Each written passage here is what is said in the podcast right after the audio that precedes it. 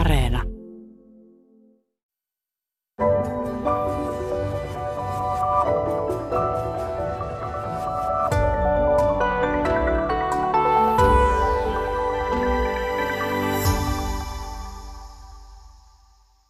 Oikein hyvää huomenta, hyvät kuuntelijat. Puhumme siis tänään siitä, että millaista on muistisairaan läheisenä. Kuka auttaa muistisairaita ihmisiä tässä maassa. Ja me teemme tämän keskustelun etänä ja Kuopiossa linjoilla on lukion historianopettaja Suvi Tirkkonen, joka on myös tänä syksynä kirjoittanut tietokirjan nimeltä Muistisairaan läheisenä. Tervetuloa, Suvi. Kiitos. Ja Tampereella linjoilla on terveystieteen tutkija Mari Aaltonen Tampereen yliopistosta. Tervetuloa. Kiitos. Niin, Suomessahan ei ole mitään ä, lakia, joka velvoittaisi omaiset hoitamaan vanhuksia, mutta sitten toisaalta ei myöskään ole ihan helppoa saada iäkästä ihmistä hoidon piiriin ja saattaa olla tilanne se, että vanhus todetaan niin sanotusti liian hyväkuntoiseksi hoivakotiin, mutta myöskään kotihoidon piiriin ei pääse tuosta vain, joten omaiset jäävät usein tietyllä tavalla harmaalle alueelle. Se on heidän aktiivisuudestaan kiinni, että mitä tukea muistisairas saa. Suvi Tirkkonen, sinä olit juuri tuolla harmaalla alueella vuosien ajan, vielä pari vuotta sitten, kun molemmat vanhempasi sairastuivat muistisairauteen. Kyllä, joo. Semmoinen aika kesti noin kuusi vuotta, että vanhempani ovat nyt sitten olleet palvelutalossa niin reilun pari vuotta. Ja tuossa Muistisairaan läheisenä kirjassa sä kirjoitat näin, että me olemme jo usean sukupolven ajan olleet hyvinvointiyhteiskunta, jossa olemme voineet luottaa yhteiskunnan apuun, mutta yllättäen olemmekin siinä tilanteessa, että hyvinvointiyhteiskunta odottaa meidän auttavan vanhempiamme palkkatyön ja oman perheemme hoitamisen lisäksi. Joo, tämä on käynyt aika selväksi, että tuota, jos ajatellaan, että semmoisia niin kuin suoranaisesti muistisairaita tai kognitiivisista ongelmista kärsiviä ihmisiä ja heitä auttavia ihmisiä. Me puhutaan sadoista, sadoista, sadoista tuhansista ihmisistä Suomessa jo tällä hetkellä. Joissakin tutkimuksissa on väläytelty, että ehkä noin miljoona ihmistä jollakin tavalla auttaa, auttaa niin kuin omaisiaan, läheisiään. Ja tuota, puhutaan siis todella suuresta ihmisryhmästä ja tämä nyt sitten on tässä niin kuin tullut meidän käsiin jotenkin pikkuhiljaa sieltä yhdeksänkymmentäluvulta lähtien käsittääkseni. Ja, ja tuota, tässä tilanteessa nyt ollaan. Puhutaan kohta lisää tästä yhteiskunnan olettamasta, siis siitä olettamasta, että omaiset ovat sitten niitä, jotka vanhuksia hoitavat. Mutta käydään ensin vähän läpi, Suvi, sinun ja vanhempiesi tarinaa. Miten äh, huomasit vanhemmissanne muistisairauden oireita? No, kirjan alussa on esimerkki tämmöistä Turkin ostosta, että olin neljäkymmentäkahdeksanvuotias, kun äitini sanoi, että sinähän täytät kohta viisikymmentä, että hän haluaisi ostaa mulle viisikymmenvuotislahjaksi Turkin. Ja tuota, semmoinen sitten ostettiin ja vuoden päästä hän palasi taas asiaan, että sinähän täytät kohta viisikymmentä vuotta, että hän haluaisi ostaa sulle Turkin. Ja tuota, piti sanoa, että kuule, mulla on jo sellainen. Samoin tapahtui tällaista, että kun vanhemmat oli kylässä meillä, he asuvat myöskin täällä Kuopiossa, niin oli asia, josta he lupasivat niin kuin tarkistaen, kun asiana soittaa sitten heti, kun pääsevät kotiin, eli noin varttitunnin päästä, ja soittoa ei sitten kuulunutkaan. Samoin sellainen tapauksen muistan, että ostin joululahjaksi äidille yhden kirjan, ja tuota... Ja, ja hän sitten mulle sen joulun jälkeen niin kuin ihmetteli, että kukahan tämmöisen kirjan on ostanut. Eihän, eihän minä tykkää lukea tällaisia kirjoja. Eli tuota, hän niin kuin unohti sen, että se oli minulta se kirja. Ja mä tiedän, että mun äidin tilannetaju petti, koska hän ei muistanut, se on multa. Hän ei olisi ikinä lahjan antajaa moittinut, mutta hän oli unohtanut sen, että keneltä se kirja oli. Joo, että nämä oli niitä ihan ensimmäisiä merkkejä äidissäsi ja, ja tietysti sitten tilanne eteni jatkuvasti, että näitä, näitä muistiongelmia tuli lisää, niin miten, miten sait hänet sitten tutkimuksiin ja, ja millainen se tutkimustilanne oli? No tuota, isä, isä saatiin sitten suositeltua myöskin, että kyllä, kyllä nyt äiti pitää viedä tutkimuksiin ja isä vei äidin sekä yksityisen puolen lääkärille että julkisen puolen lääkärille. Mutta kummassakin todettiin sitten, että ei tarvetta jatkotutkimuksiin. Että ne, mä kerran olin seuraamassa tämmöistä muistitestiä, joka tehtiin kotona, ja, ja kyllähän ne on sellaisia kysymyksiä siinä, että jos ihminen pikkasenkin seuraa aikaansa, niin hän kyllä sujahtaa siitä testistä läpi. Ähm, jos kysytään ihmiseltä, että missäs maassa me olemme tai mikäs vuoden aika on, niin mä sanoisin, että silloin kun hän ei pysty tämmöisiin kysymyksiin enää vastaamaan, niin hän on kyllä sitten jo niin kuin ympärivuorokautisessa hoidossa palvelutalossa. Eli nämä on aivan idioottimaisia kysymyksiä siinä vaiheessa, kun muistisairautta vasta epäillään. Joo, ja sitten sä kirjoitat myös tuossa sun kirjassa, että, että muistisairas saattaa olla hyvin vakuuttava niissä puheissaan, että hän saattaa vastata lääkärin kysymykseen, kun lääkäri kysyy, että mitäs kuuluu, että juu, että hän on muuttamassa omakotitalosta kerrostaloon ja haluaisi aloittaa opintojakin yliopistossa, niin, niin lääkäri kirjoittaa sitten ylös, että tässäpä vireä vanhus, että suunnittelee jatko-opintoja, mutta Mutta vain omaiset tietävät, että tämä henkilö puhuu jostain neljäkymmentäluvulla tapahtuneesta asioista. Kyllä. Vanhempien puhe oli hyvin selkeä ja loogista, ja vain me lapset niin kuin tiedettiin, että ei, ei pidä paikkaansa, että ei ole ollut isämme metsätöissä tänä aamuna, eikä ole äiti pessyt ikkunoita eilen. Terveystieteiden tutkija Mari Aaltonen, miltä tämä kuulostaa, kun olisi kuitenkin tuiki tärkeää saada äh, muistisairaat hyvin varhaisessa vaiheessa lääkity, lääkityksi, että, että se sairaus etenisi hitaammin, niin, niin tota, se tietysti diagnoosin tekeminen ei ole, ei ole helppoa, mutta pitäisikö siinä ottaa enemmän huomioon, että mitä omaiset kertoo siitä tilanteesta? Joo, kuten sanoit, niin, niin tosiaan se varhainen toteaminen olisi kyllä, olisi kyllä äh, erittäin hyödyllistä sitten muistisairaan kannalta ja sen sairauden etenemisen kannalta, että tota, äh, se voi olla, että, että siinä varhaisessa vaiheessa niin ihmisen voi olla itselleen vaikea myöntää, että on jotain oireita tai sitten niitä oireita ei enää tunnista.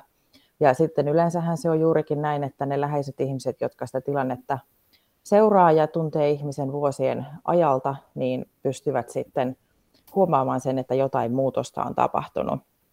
Ja jotenkin ajattelisin niin, että tässä kun äh, tuhansia ihmisiä vuosittain sairastuu muistisairauteen, eli asia ei ole mihinkään pois katoamassa, niin kyllä jotenkin ajattelisin, että perusterveydenhuollossa varsinkin, mikä on yleensä se ensimmäinen paikka, mihin ihmiset päätyvät sitten milloin mistäkin syystä, niin olisi, olisi kyllä ihan, ihan todella tärkeää, että, että tota, lääkäreitä ja hoitohenkilökuntaa koko ajan koulutettaisiin enemmän ja enemmän siihen, että, että oltaisiin niin kuin korvat ja silmät auki niiden mahdollisten muistisairauden oireiden osalta ja myöskin sitten otettaisiin vakavasti ne, ne omaisten ajatukset asiasta, että ehkä se on parempi, parempi sitten ää, katsoa kuin katua, sanotaanko nyt näin. Mutta Suvi, sitten tilanne eteni niin, että, että kun äitisi sai sen lopulta sitten sen muistisairausdiagnoosin, niin isäsi toimi hänen omaishoitajanaan, mutta sitten myös isän muisti alkoi ää, heiketä. Mutta kunnan mielestä oli ihan ok, että, että, että isä oli edelleen virallisesti äitisi omaishoitaja, vaikka te lapset jouduitte huolehtimaan jo isästäkin. Joo, se oli meistä vähän, vähän ihmeellistä, että tuota, me, me luultiin, että ilman muuta se isän omaishoito nyt sitten loppuu siihen muistisairausdiagnoosiin, mutta ei, ei, meille sanottiin, että kyllä se voi jatkua tässä, että tuota, et ei se... Ei se sitä, sitä niin kuin ota pois, ja kuitenkin oltiin semmoisessa tilanteessa, että äiti sai hyvin vaihtelevasti lääkitystä isältä, miten isä nyt muisti antaa, ja, ja tuota, heidän niin kuin ravitsemuksensa oli yksipuolista, ja, ja, ja eihän isä nyt toki jaksanut mitään virikkeitä äidille niin kuin keksiä, että se oli kaikki meidän varassa sitten. Niin, kuvaile Suvi vähän sitä, että millaista se elämä oli, kun sä kävit töissä, sä olit siellä, tai olet edelleen lukiossa historianopettajana ja, ja samaan aikaan tiesit, että molemmat vanhempasi ovat muistisairaita. Teillä kävi sitten myös kotihoitaja, alkoi käydä jossain vaiheessa, mutta siitä huolimatta niin, niin se huoli oli varmasti kova ja vanhemmat, vanhempasi tarvitsivat monenlaista apua. Niin millaista se oli se arki? No... Töiden, töiden jälkeen niin ei kaupan kautta kotiin, vaan vanhempien asunnon kautta kotiin. Ja kun työaika on semmoinen risainen, niin mulla sitten keskellä päivääkin saattoi olla aikaa piipahtaa heidän asioitaan hoitamassa. Ja, ja tuota, oikeastaan semmoinen niin kuin hankaluus, minkä viranomaiset aiheutti, niin oli se, että kun he halusivat niin asioida tämän muistisairaan kanssa.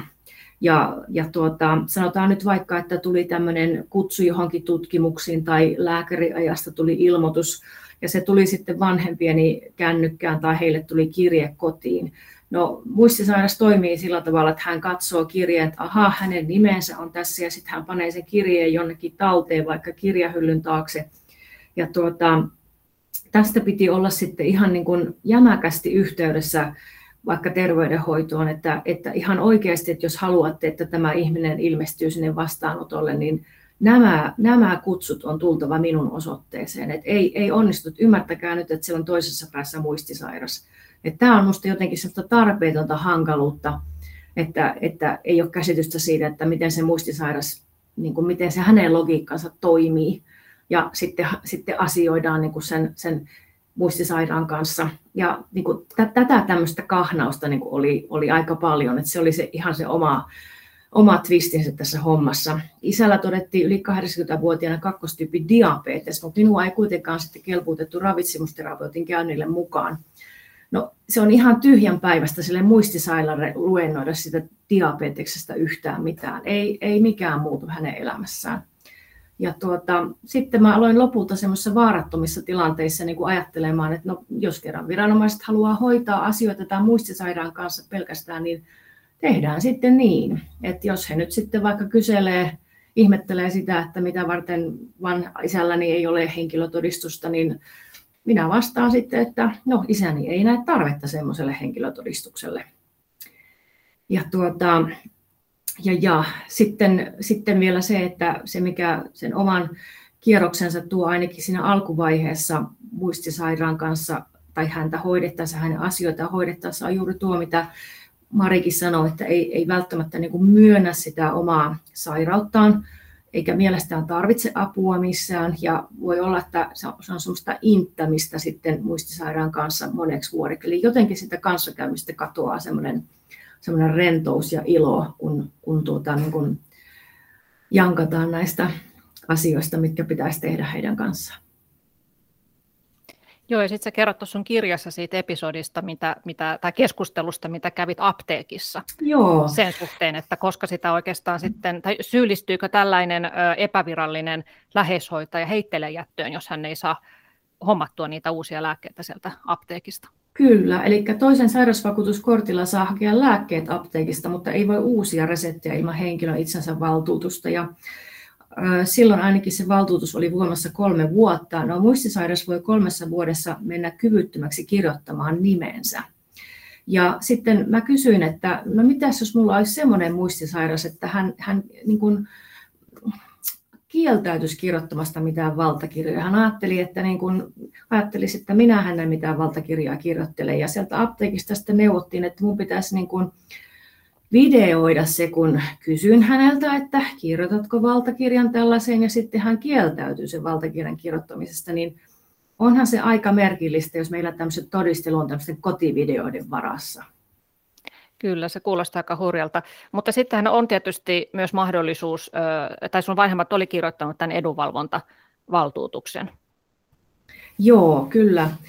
Kyllä, että siinä, siinä meistä ei kumpikaan, mun sisko ja minä, niin emme sitten halunneet kuitenkaan ryhtyä siihen, siihen hommaan, koska otettiin selvää siitä, mutta se, se tuota, on, on aika byrokraattista, että mulla on ihan korkeasti koulutettuja ystäviä, jotka edunvaltuutettuna eivät meinaa saada koskaan niitä, niitä tuota, selvityksiä onnistumaan tälle Digi- ja väestötietovirastolle niin, että se menisi läpi se selvitys. Ja tuota, samoin ainakin meidän edunvaltuutuksessa lukee, että yksi henkilö kerrallaan voi olla se valtuutettu. Ja minusta lähtökohtaisesti on tärkeää se, että kaikki aikuiset lapset niin kuin ovat tietoisia, että mitä heidän vanhemmilleen kuuluu ja omalla tavallaan niin kuin vastaavat vanhempien asioiden sitten hoidosta. Että se, se on myöskin aiheuttanut sitten sisarusten välille ähm, ristiriitoja, jos vain yksi sisar tietää, mitä, mitä vanhempien, sanotaan vaikka pankkitileillä on. Että tämä byrokratia on aika, aika hankalaksi tehty. No, Mari Aaltonen, sä oot... Öö... tehnyt haastattelututkimusta omaishoitajien keskuudessa, että miten he kokevat sen muistisairaan läheisensä hoitamisen, niin millaisia pointteja sieltä tuli esille, että mitä, mikä siinä on raskainta? Joo, me tosiaan tehtiin tutkimusta puoliso-omaishoitajille ja, ja haasteltiin samalla myöskin muistisairaita siinä määrin, miten se oli mahdollista. Ja tota, ää, sanotaanko, että, että arki voi omaishoitajalle sekä samaan aikaan sekä hyvää, että siinä on paljon niitä kuormittavia asioita, eli elämään mahtuu kaikenlaista. Että tota, ää, jos nyt puhutaan niistä, niistä kuormittavista asioista, niin, niin se on nimenomaan ehkä se muistisairauden ö, oireiden moninaisuus. Muistisairauksia on monenlaisia, oireita on monenlaisia, yksilöitä on monenlaisia, joten se tuo siihen arkeen paljon tämmöisiä arvaamattomia tilanteita. Et toki se muistin heikkeneminen itsessään tekee sen, että kaikenlaista voi, ö, voi siitä seurata, mutta sitten kun se ei ole pelkästään sitä muistin heikkenemistä, vaan kuten tuossa Suvinkin puheesta tulee ilmi, niin tota, siihen liittyy myös monenlaisia muunlaisia oireita ja, ja persoonan muutoksia ja käytöksen muutosta. Ja, ja sellaista, että se on sellaista niin kuin ennakoimatonta, että on vai, paljon asioita tulee koko ajan yllätyksenä. Ja sille, sille kun puhutaan näistä puoliso-omaishoitajista ja toki myöskin sitten ää, lapsi, lapsiomaishoitajista, niin, niin jää sitten suuri vastuu kaikesta siitä arjen pyörittämisestä, mutta Ja sen, ja sen toisen ihmisen asioiden järjestelemisestä, ja toki sitten no, siinä on ne omatkin asiat aina.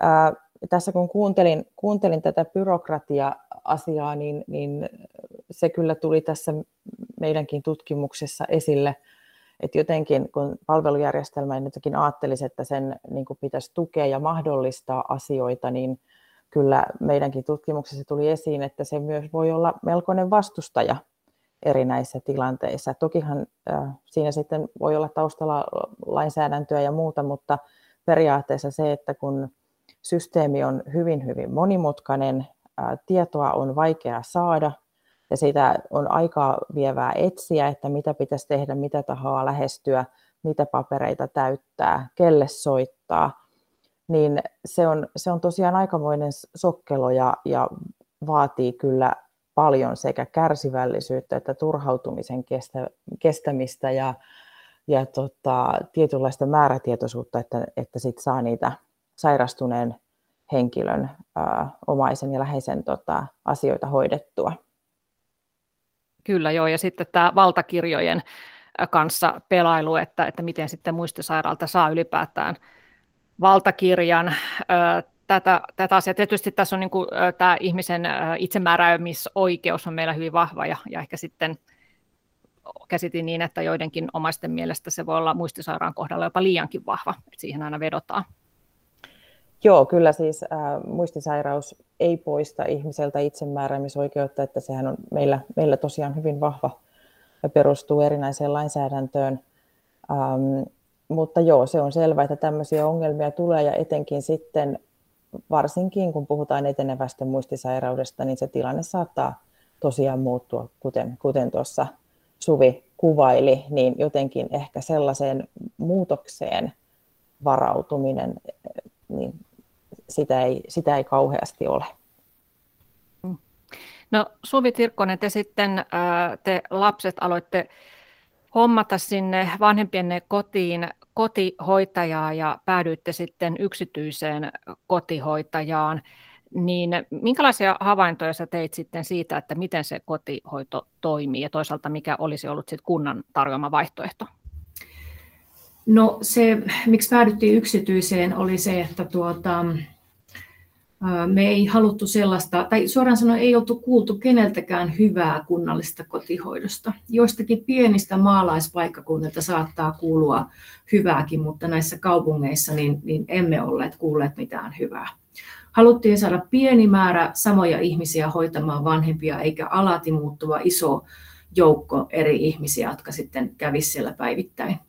Ja Ja tuota, me haluttiin, että, että se hoitotaho ei määrittele sitä, mitä he tekevät ja mitä eivät tee, vaan haluttiin se, että, että me tehdään sopimus, jossa, on tarpeen mukaan, jossa tarpeen mukaan pystytään niin kuin määrittelemään se, että mitä palveluja me ostetaan heiltä, että niiden palvelujen se valikoima tuli niin kuin laajemmaksi siinä kuuden vuoden aikana, että jos se alkoi siitä, että, että kotihoito tuli niin kuin herättelemään äidin ja aamutoimet ja pukemiset ja tämmöiset, niin sitten lopulta sama yritys myöskin teki esimerkiksi kotisiivouksen. Miten teillä sitten se kotihoito käytännössä toimii ja mikä siinä ei toiminut? No, tämä yksityinen minun mielestä toimi, toimi varsin hyvin, että me oltiin yhteyksissä viikoittain ja ehkä useamminkin kerran viikossa, viestit kulki hyvästi ja tuota, tuota niin kuin se oli semmoista, semmoista joustavaa ja, ja sitten tuntui siltä, että sai, sai niin kuin rahalle vastinetta, että, että kunnallisesta kotihoidosta olen kuullut esimerkkejä, että kun siellä maksetaan jostakin kaksikymmentä minuutin, kaksikymmentä minuutin käynnistä, niin se saattaa olla lyhyemmillään kaksi minuuttia se käynti sitten. Mutta meillä se oli ajateltu, että se on niin kuin kolme kertaa vuorokaudessa puoli tuntia, ja kyllä se suurin piirtein sellainen sitten oli, että se minun mielestä toimii ihan hyvin. Mm. No, tässä on kirjassa, sä Suvi kritisoit sitä, että että laki määrittelee kotihoidon sisällön tosi väljästi, että sosiaalihuoltolaki puhuu muun muassa riittävästä tuesta ja jokapäiväisen elämään kuuluvien tehtävien ja toimintojen suorittamisesta tai niistä avu, niissä avustamisesta. Ja siinä jää avoimeksi se, että mitä siihen kotihoitoon tarkalleen ottaen kuuluu. Että, ja myöskin niin kuin kuntien nettisivulla niin tätä kotihoitoa kuvaillaan aika epätarkoin määritelmin ja siinä jää aina sitten tulkinnan varaa. Joo, kyllä. Ja sitten siellä monesti tuntuu, että sieltä niin kuin se kotihoito, niin se, mulle tuli sellainen kuva, että niin kuin kunnan puolelta se ymmärretään vähän niin kuin tämmöisenä sairaudenhoitona, että juuri sitä lääkityksestä käydään huolehtimassa ja näin poispäin, mutta sitten tuota, muistisairas ihminenkään ei välttämättä ole sitten niin kuin muuten välttämättä kovin sairas. Eli, eli se, mitä hän ei kykene tekemään, niin hän ei nimenomaan kykene sitä kotiaan hoitamaan yhtään. Ja tämmöiset siivoukset on ainakin minun ymmärtääkseni rajattu pois, että ne jokainen hankkii he sitten erikseen. Ja semmoiset, niin kuin, että ihmisten, toisin on ihmisten tarpeet, jotka ovat kotona ja vanhuksia ja eri tavalla sairaita, niin ne voi olla hyvin erilaisia. Mutta että se kunnan näkemys siitä, että mitä se kotihoito on, niin, niin tota, se on, se on väliä ja he määrittelee sen, että mitä se on. Kun se oikeastaan pitäisi se, se tilannekohtaisesti sen, sen asiakkaan niin kun, ja hänen läheistensä pystyä määrittelemään, että mitä se olisi. Mm. Niin, sä kirjoitat niin, että ei voi olla niin, että kymmenen minuutin pyörähdykset riittävät monisairaiden raihnaisten vanhusten hoidoksi. Pitäisi myös määritellä uusiksi se, mitä kotihoito sisältää. Ja, ja kirjoitat myös siitä, että koke, kokemuksenne mukaan kotihoidossa oleville vanhuksille tulee väistämättä vähintään viisitoista kuusitoista tuntia iltaaterian ja aamupalan välille. Palvelutalossa tällainen aiheuttaisi jo valtakunnallisen skandaalin. Mitä sä sanot, Mari Aaltonen, että pitäisikö tälle kunnalliselle kotihoidolle luoda selkeä mitoitus tai, tai ainakin jotenkin täsmentää sitä lakia, että mikä on se välttämätön hoito, mitä, mitä muistisairaat tarvitsisivat sinne kotiin? Kyllä se, kun puhutaan riittävästä hoidosta, niin sehän on hyvin tulkinnanvarainen asia. Ja jos ajatellaan, että vanhoja ihmisiä ja muistisairaita hoidetaan entistä enemmän kotona ja ihmiset asuu entistä enemmän kotona, myöskin hyvin monisairaat, niin kyllähän siihen voisi täsmennys olla paikallaan. Ja jotenkin, kun Suvin esimerkkejä kuuntelee, niin, niin tuntuu jotenkin, että tässä ollaan hyvin asian ytimessä, kun puhutaan muistisairaasta. Eli se, mitä itselläkin on tullut tutkimuksissa esiin, on se, että se on edelleenkin, meidän palvelut on jotenkin tämmöistä sairaudenhoitokeskeisiä. Ja nimenomaan muistisairas ihminen ja, ja usein myöskin sitten, jos siellä kotona asuu vaikka se puolisokin, joka on vanha ja, ja sairastaa jotakin, niin ne tuen tarpeet on niin moninaiset, että se kahden minuutin käynti tai lääkkeiden jako tai tämmöiset, niin ei, ei sitten vastaa kyllä siihen tarpeeseen. Ja se sitten näkyy ihmisten ää, arjessa ja voinnissa.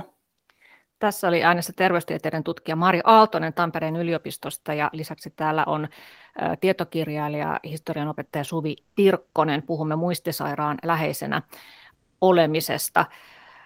Öö, niin, siis kunnan mielestähän asia on ok, että siellä, siellä nyt vanhus on hyvin ö, kotihoidon piirissä, jos siellä käy kolme kertaa kotihoitaja kotona, mutta mitä se sitten on se varsinainen hoito. Siitä sä myös, Suvi, olet paljon kirjoittanut tässä sun Muistisairaan läheisenä -kirjassa, että, että meillähän on vahvasti esitetty tätä mantraa, että paras paikka vanhukselle on koti, mutta että mitä se elämä sitten on, vaikka siellä kotona kävisi kolme kertaa päivässä hoitaja, että sinä, Suvi, siskosi kanssa huolehditte, että, että sinne kotiin ostettiin juomia ja leikkeleitä ja levitteitä ja jogurtteja ja hedelmejä, mutta valvotaanko sitten, pystyykö se kotihoitaja valvomaan, että se ruoka tulee syötyä, ja, ja tarviihan se, se ihminen jotain muutakin kuin sitä, että hänelle tuodaan ne ruuat ja, ja lääkkeet, että pitää leikata kynsiä ja hiuksia ja ajaa partaa ja hoitaa näitä viranomaisasioita ja käydä lääkärissä ja ja jotakin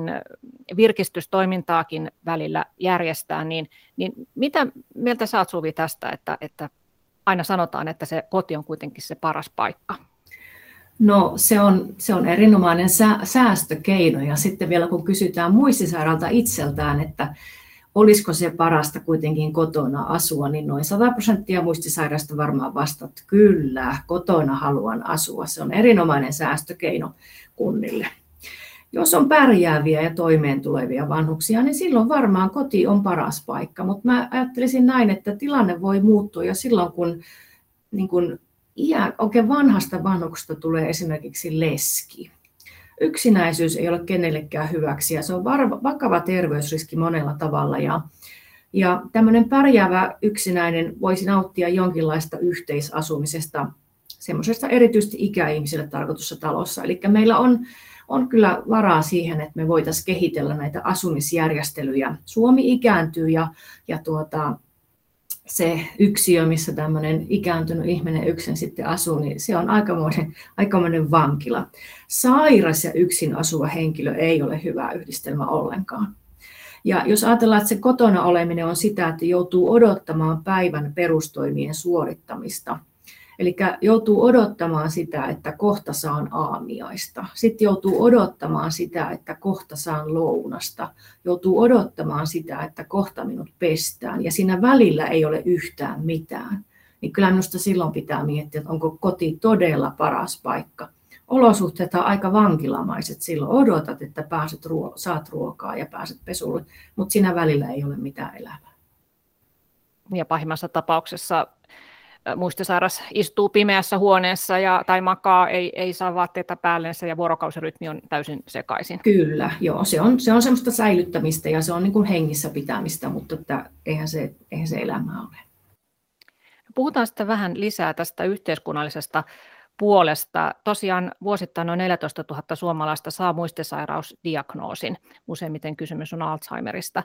Ja tosiaan kuntien nettisivuilla sanotaan, että kotihoidon tarvetta määriteltäessä niin kartoitetaan ensin omaisten ja läheisten kyky ja mahdollisuus antaa hoivaa. Että kotihoitoa tarvitsevien tämä koko sosiaalinen verkosto kartoitetaan, joten kuten Suvi kirjoitat kirjassasi, niin me kaikki tosiaan olemme tietämättämme potentiaalisia läheishoitajia. Enää siihen hyvinvointivaltion automaattiseen apuun ei voi luottaa, niin miten, Suvi, sä koet, että sinun kohdallasi konkreettisesti näkyi se, että, että teidän niin oletettiin hoitavan oman palkkatyönne ohessa vanhempianne? Että jos mä käytin vanhempaani niin kuin lääkärissä, niin sitten niitä jatkohoitotoimenpiteitä, mitä kotona pitäisi tehdä, niin saatettiin sitten selostaa mulle. Ja tuota, just johonkin ravitsemukseen liittyvään ikään kuin lääkäri kertoi tai tai johonkin muuhun, ja, ja sitten, sitten yritin, yritin niin kuin sanoa, että kun en, en asu heidän kanssaan, niin en pysty tämmöistä asiaa tekemään heidän kanssaan kolme kertaa päivässä, tai mitä sitten olikaan se, että se vaatimus, että, että kyllä se, kyllä se niin kuin, että toisaalta, toisaalta sitten niin kuin tämän, tämän lain mukaan niin kuin kunnioitettiin sen, sen muistisairaan niin kuin itsemääräämisoikeudet ja ikään kuin hänen kanssaan asioitiin, mutta jos johonkin asiaan pitäisi saada, joku asia pitäisi saada tehdyksi, niin sitten käännyttiin omaisten puoleen. Mm. Ja usein sitten ne omaiset, jotka muistisairaita vanhempiaan hoitavat, ovat naisia. Niin mikä Mari ja Suvi on teidän analyysi siitä, että miten tähän tilanteeseen on päädytty, että ikään kuin äh, ihan automaattisesti oletetaan, että vaikka omainen on töissä, niin että hän pystyy hoitamaan niitä vanhempiansa. Ja, no. ja, ja pidetään aika kevyenä auttamisena sitä, että, että viedään pankkiin ja viedään apteekkiin, vaikka se todellisuudessa kyllä vaatii sitten jo palkkatöistä vapaapäivänä näiden asioiden hoitaminen. Niin miten tähän on päädytty? Kyllä, tota, jos saan aloittaa, niin mä Joo. mietin sitä vähän niin, että olisiko se vähän sama syy, kun naiset tekevät suurimman osan kotitöistäkin Suomessa. Et en ole vielä törmännyt tutkimukseen, missä todettaisiin, että miehet tekevät suurimman osan kotitöistä Suomessa. Onko naisilla sellainen työ, että aikatauluja voi muokata tai työaika vaihtelee? Käyvätkö naiset enemmän kaupassa ja apteekissa, ja siinähän ne hoituvat isovanhempienkin ostokset samalla? Ja sitten ehkä myöskin näin, että, että miehet on sillä tavalla niin kuin suoraviivaisempia ja luottavat semmoiseen puhuttuun sanaan, että mieshän saattaa kysyä niin kuin vanhemmiltaan, että tarvitteko te apua, ja vanhemmat kun sanoo, että ei tarvita, kyllä pärjätään, niin sitten mies sanoo, ne sanoo, että ei niillä ole mitään ongelmia. Kun nainen taas näkee sen puheiden ja sen toiminnan välisen epäloogisuuden ja alkaa epäillä, että nämä puheet ei ole aivan totta. Joo, ja mä ajattelisin sellaista myöskin, että kun meillä vielä on kuitenkin jossain määrin tämmöiset naisten ja miesten ammatit, että naisia on enemmän hoitotyössä, niin voi olla, että sitten sekä sieltä järjestelmän puolesta, että sitten ihmiset itse, jos on vaikka jotain hoitajataustaa, niin sitten ajattelee, että kyllähän minä nyt sitten huolehdin tästä, tai että siellä järjestelmässä ajatellaan, että no, tämän tytär on sairaanhoitaja, kyllähän varmasti tietää nämä asiat. Nais, naisten harteillehan tämä on paljolti ajautunut, ja kun seitsemänkymmentäluvulla puhuttiin siitä, että miten lapset saataisiin päivähoitoon, että naiset pääsisivät töihin, niin nyt ehkä pitäisi puhua sitten tästä vanhusten kotihoidosta, joka on siirtynyt tosiaan työssäkäyvien naisten, kyllä myös miesten harteille. Mutta mitä sanot, Suvi, siitä, että nythän keväällä kaksikymmentäyksi niin hallitus päätti tai esitti, että työssäkäyvät kansalaiset voisivat saada viisi palkatonta päivää vuodessa omaishoitovapaata omaistensa auttamiseen ja asioiden hoitoon. Hmm. No se kertoo minusta vaan siitä, että hallituksella ei ole mitään tietoa siitä, että kuinka sairaita, kuinka käsittämättömän sairaita meillä yritetään hoitaa kotona. Että jos viisi päivää vuodessa riittää, niin on kyse täysin terveistä ihmisestä. Meistä varmasti kaikki tarvitsee viitenä päivänä vuodessa jonkun toisen apua. Että nämä on ihan, ihan huvittavia nämä esitykset. No Suvi, sitten teidän tilanne meni siihen, että te vanhemmat eli siellä kotihoidon ja teidän, teidän lasten avun turvin kuusi vuotta kotona, mutta sitten tuli muutos. Joo, tuota, kirjassani kerron siitä, että miten tuota mun isä ö, kaatui kotona, ja sitten hän tuota, ö, tämä kotihoitaja toimitti hänet sitten tuohon yliopistollisen keskussairaalaan niin kuin tutkittavaksi, että onko mitään vammoja tullut, ja sitten ne laittoivat sieltä sitten tämmöiseen yhden maalaiskunnan terveyskeskuksen vuodeosastolle isän, isän sitten tuota, toipumaan. Hän oli pikkasen ruhjeita päässä. Mitään muuta ei ollut tästä kaatumista kuitenkaan aiheutunut. Ja parin päivän päästä sitten menin käymään isän luona siellä terveyskeskuksen vuodeosastolla, ja, ja tosiaan ajattelin, että se oli, se oli nyt tässä, että tämä on isän viimeinen paikka, että sieltähän tulee keuhkokuume, ja, ja tuommoinen tota, vanhus niin se tämmöiseen sekavuuteen vajoaa ihan, ihan muutamassa päivässä sitten. Ja kuinka ollakaan, sillä oli hyvin, hyvin virkeä isä vastassa. Ja isä kertoi, että mitenkä tuota, hän, hän ihmetteli sitä, kun minä ja mieheni mentiin sinne, että olemmeko mekin tällä samalla risteilyllä. Hän kuvitteli olevansa jollakin risteilyllä. Vanhempani olivat aika paljon matkustaneet terveenä ollessaan, ja Ja isä esitteli, mitenkä hyvää ruokaa täällä seisovasta pöydästä saa, ja, ja sitten me lähdettiin katsomaan hänen hyttiään, ja, ja tuota, hän, hän kertoi, että hän kyllä, hän kyllä tietää, että äiti on kotona siellä, mutta kyllä ne hoitajat huolehtii äidistä, että hän haluaa tämän loman kyllä lomailla nyt ihan loppuun asti, että on tämä niin mukavaa.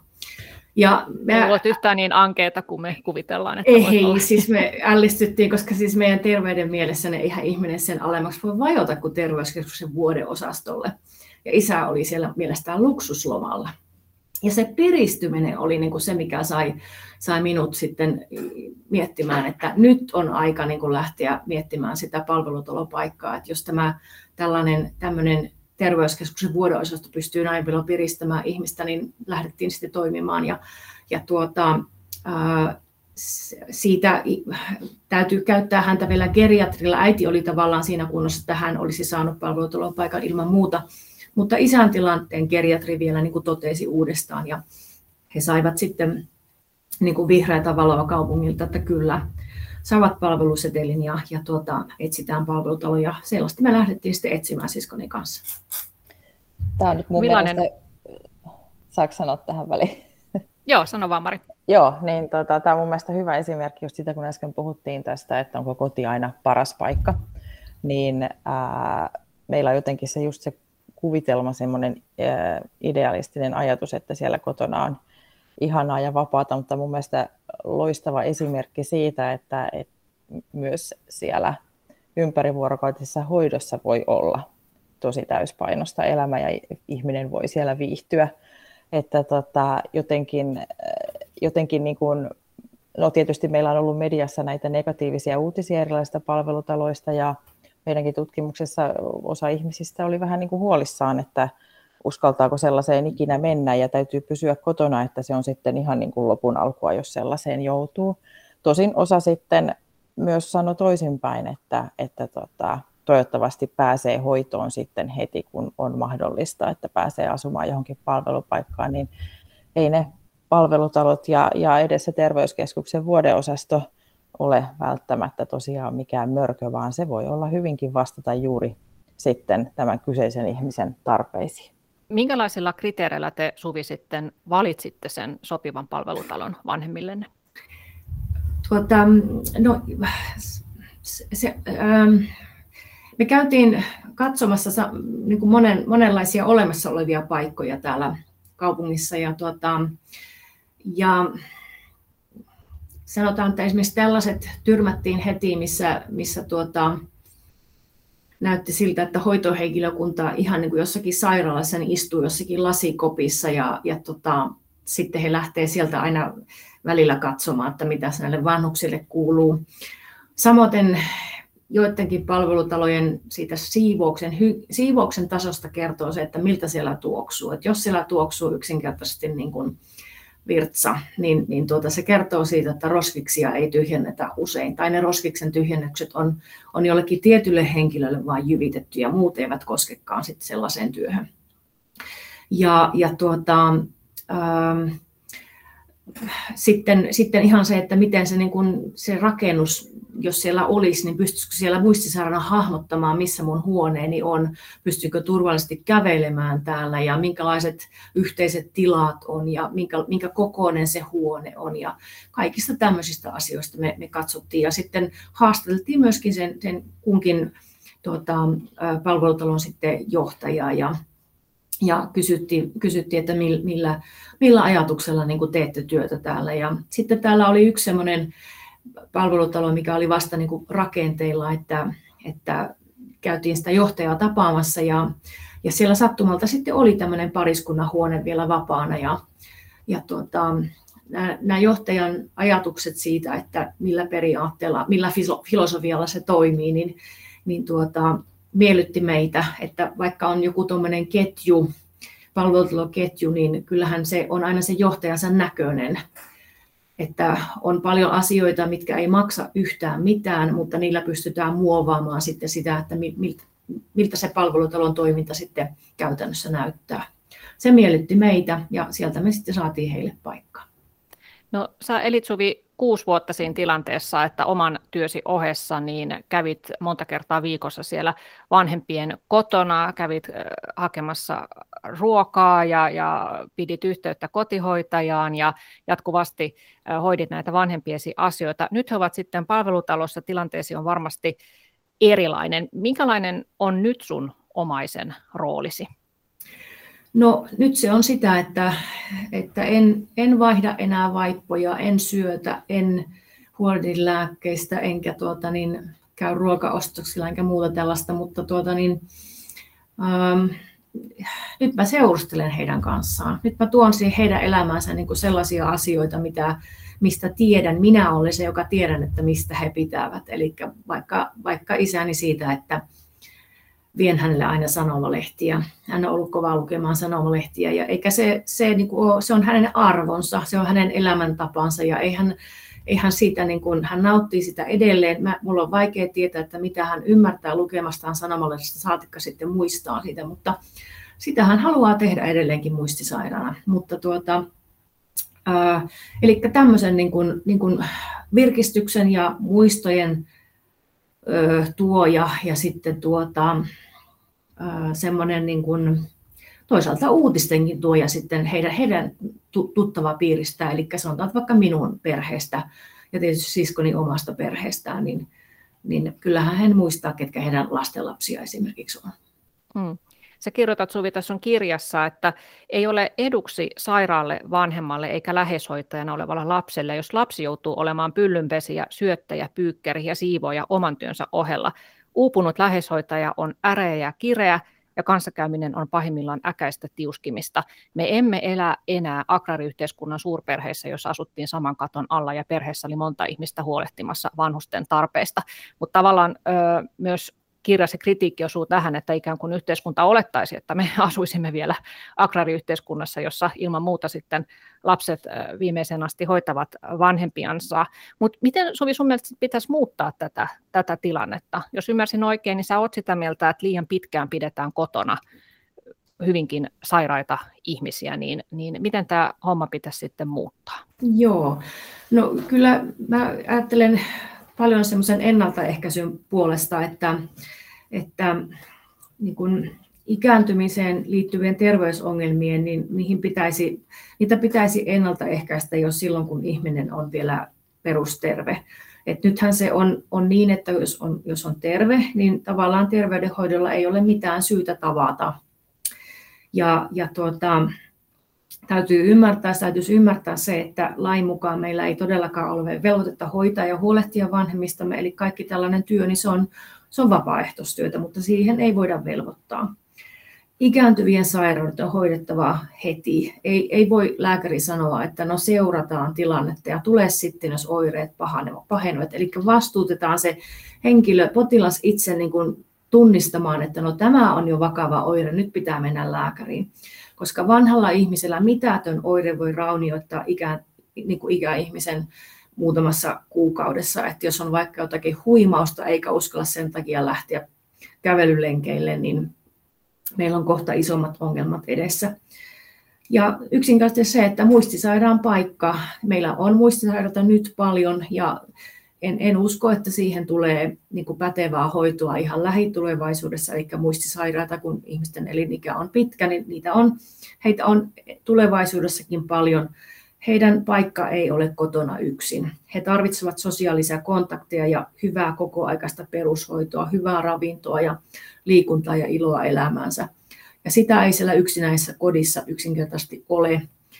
Eli niin kuin tämä on semmoinen potilasryhmä, joka, joka mun mielestä taitaa olla nyt jo enemmistönä noissa, noissa tehostetun palveluasumisen paikoissa, mutta että huonolta näyttää tämä, kun tämä hoitajamitoitus on jo nyt näyttänyt, näyttäytynyt sillä tavalla, että palvelutalot ottavat vähemmän asiakkaita, koska he, jotta he se mätsää sen hoitajamitoituksen kanssa. Ja, ja tuota, toisin sanoen tarkoittaa sitä, että yhä sairaamat ihmiset ovat siinä kotona semmoisessa välitilassa, että he odottavat pääsyä tämmöiseen hoitopaikkaan ja sinä aikana omaiset hoitavat heitä, koska se surkea kotihoito ei pysty, se pystyy vaan niin pieneltä osalta huolehtimaan siitä hoidosta. Eli tämä, tämä tilanne on niin kuin tunnistettava ja, ja oikeasti nähtävä, että mulla tuli vähän tuossa kesällä, kun haastattelin kunnan valtuustoon pyrkiviä poliitikkoja ennen vaaleja, niin semmoinen kuva, että jollekin tuli jopa yllätyksenä se, että miten paljon meillä onkin muistisairaita. Jollekin tuli yllätyksenä se, että se onkin aika hankalaa työn ohessa hoitaa muistisairasta sitten kotona. Ja, ja tuota, joku poliitikko sitten sanoi ihan rehellisesti, että ihan aikuisesti oikeasti heillä ei ole mitään ajatusta, miten tämä homma ratkaistaisi, että heistä osa istuu hiljaa ja odottaa, että tämä menisi ohi, mutta eihän tämä mene ohi. Tämä on monien tulevien vuosikymmenten asia, ellei muistisairauteen tule toimivaa hoitoa. Joo, se on totta, että hämmästyttävä vähän tämä näkyy tässä niin kuin poliittisissa kannanotoissa, ja kuitenkin muistisairaiden määrä kaikkien laskelmien mukaan tulee moninkertaistumaan seuraavia vuosikymmenten aikana. No sä otit, Suvi, tuossa tuon ennaltaehkäisyn yhtenä keinona, niin miten sä, Mari Aaltonen, näet, että voisi ihan yhteiskunnallisin toimin ennaltaehkäistä muistisairaiden määrän kasvua? Olen tosiaan samaa mieltä siitä, että, että meillä aika paljon keskitytään nyt siihen, että hoidetaan siinä kohtaa, kun ongelmat jo ovat, ja siinä kohtaa otetaan asiat vakavasti, kun ne ongelmat on olemassa, mutta tota, tosiaan siihen ennaltaehkäisyyn kannattaisi sitten panostaa. Se säästäisi sekä rahaa että sitten myöskin tätä inhimillistä kärsimystä.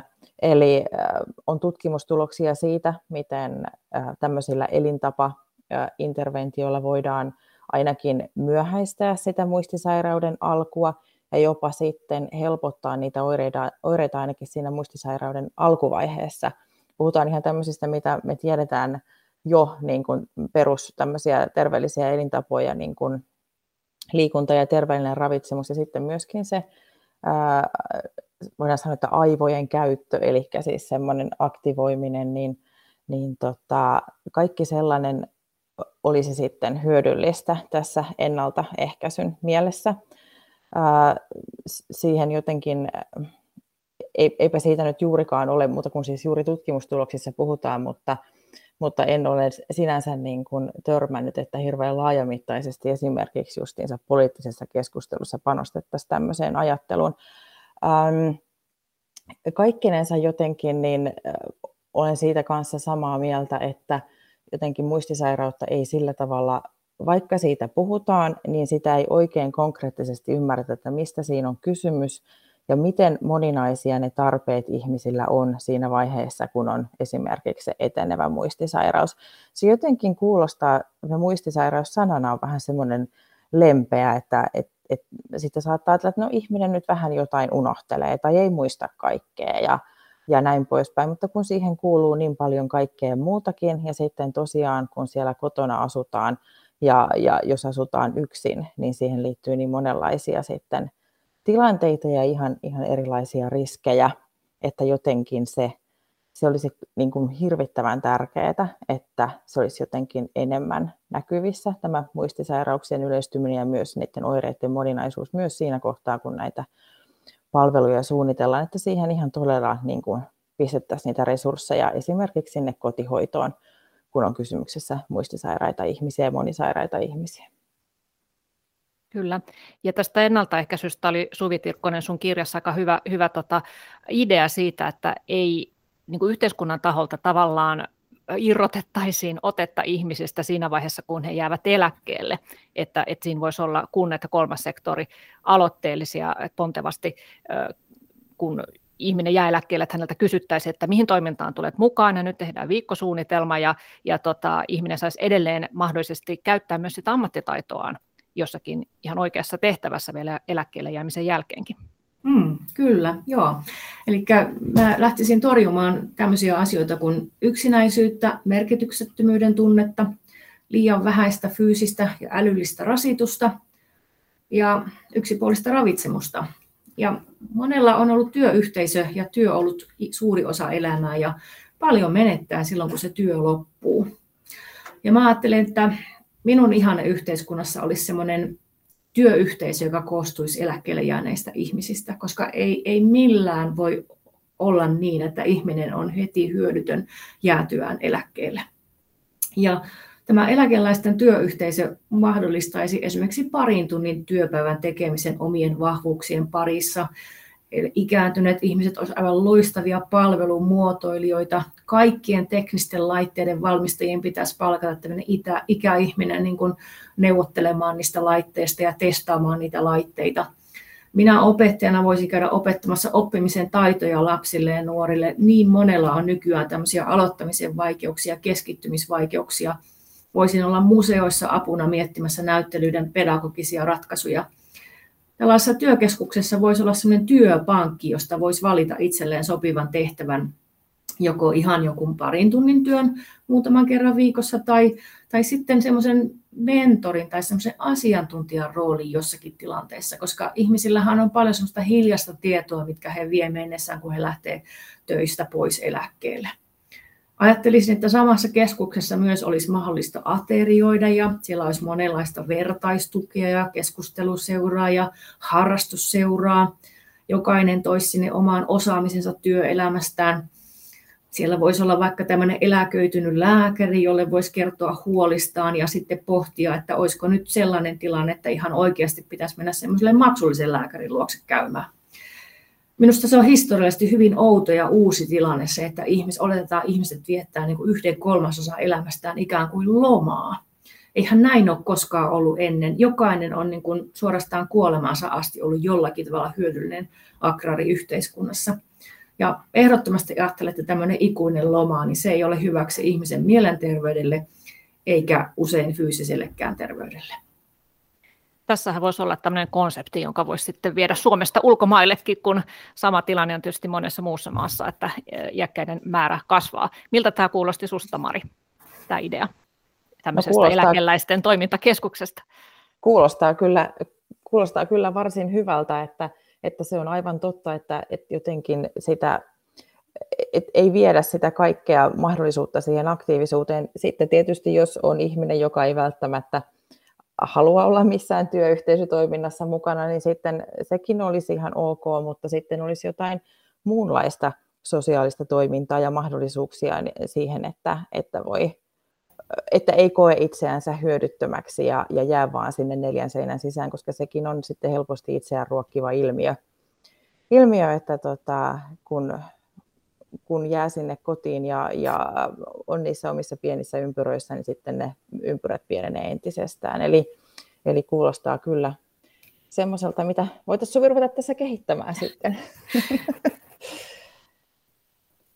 No Suvi, miten sä itse yrität taistella muistisairautta vastaan? Tiedän, että sulla on jo melkoiset suunnitelmat sen varaan. Joo, tota, muistisairautta ja kaikennäköisiä muitakin sairauksia ja sanotaanko niin kuin semmoista ennenaikaista vanhentumista vastaan, niin mä yritän säilyttää elämäni rasittavana. Semmoisena, että mulla on niin kuin älyllistä ponnistelua ja mulla on niin kuin ihan oikeita ratkaistavia isoja asioita. Ei, nyt en puhu siis ollenkaan mistään sudokuista enkä mistään tämmöisistä sanaristikoista. Mulla on suunnitelmia, projekteja, tavoitteita. Ähm, kokeilin tässä huvikseni tätä tämmöistä online-opiskelua, joka se yliopisto oli Amerikassa, joka tarjosi tällaista. Ja voi kun se oli hauskaa, se oli semmoinen kirjoittamisen kurssi ja sain sitten niin kuin lainausmerkissä kurssikaverini oli jostakin ihan jostakin muusta maasta, joka antoi sitten mulle palautetta siitä mun kirjoituksesta. Se oli tosi hauskaa.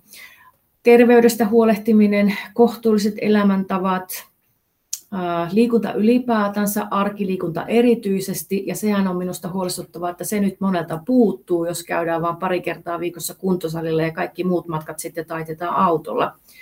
Samoin minä ihan tietoisesti kerään semmoista sosiaalisia suhteita ja ylläpidän niitä, eli olen mukana harrastuksissa, missä, missä niin kuin on, se ydin on se, että ollaan nimenomaan ihmisten kanssa.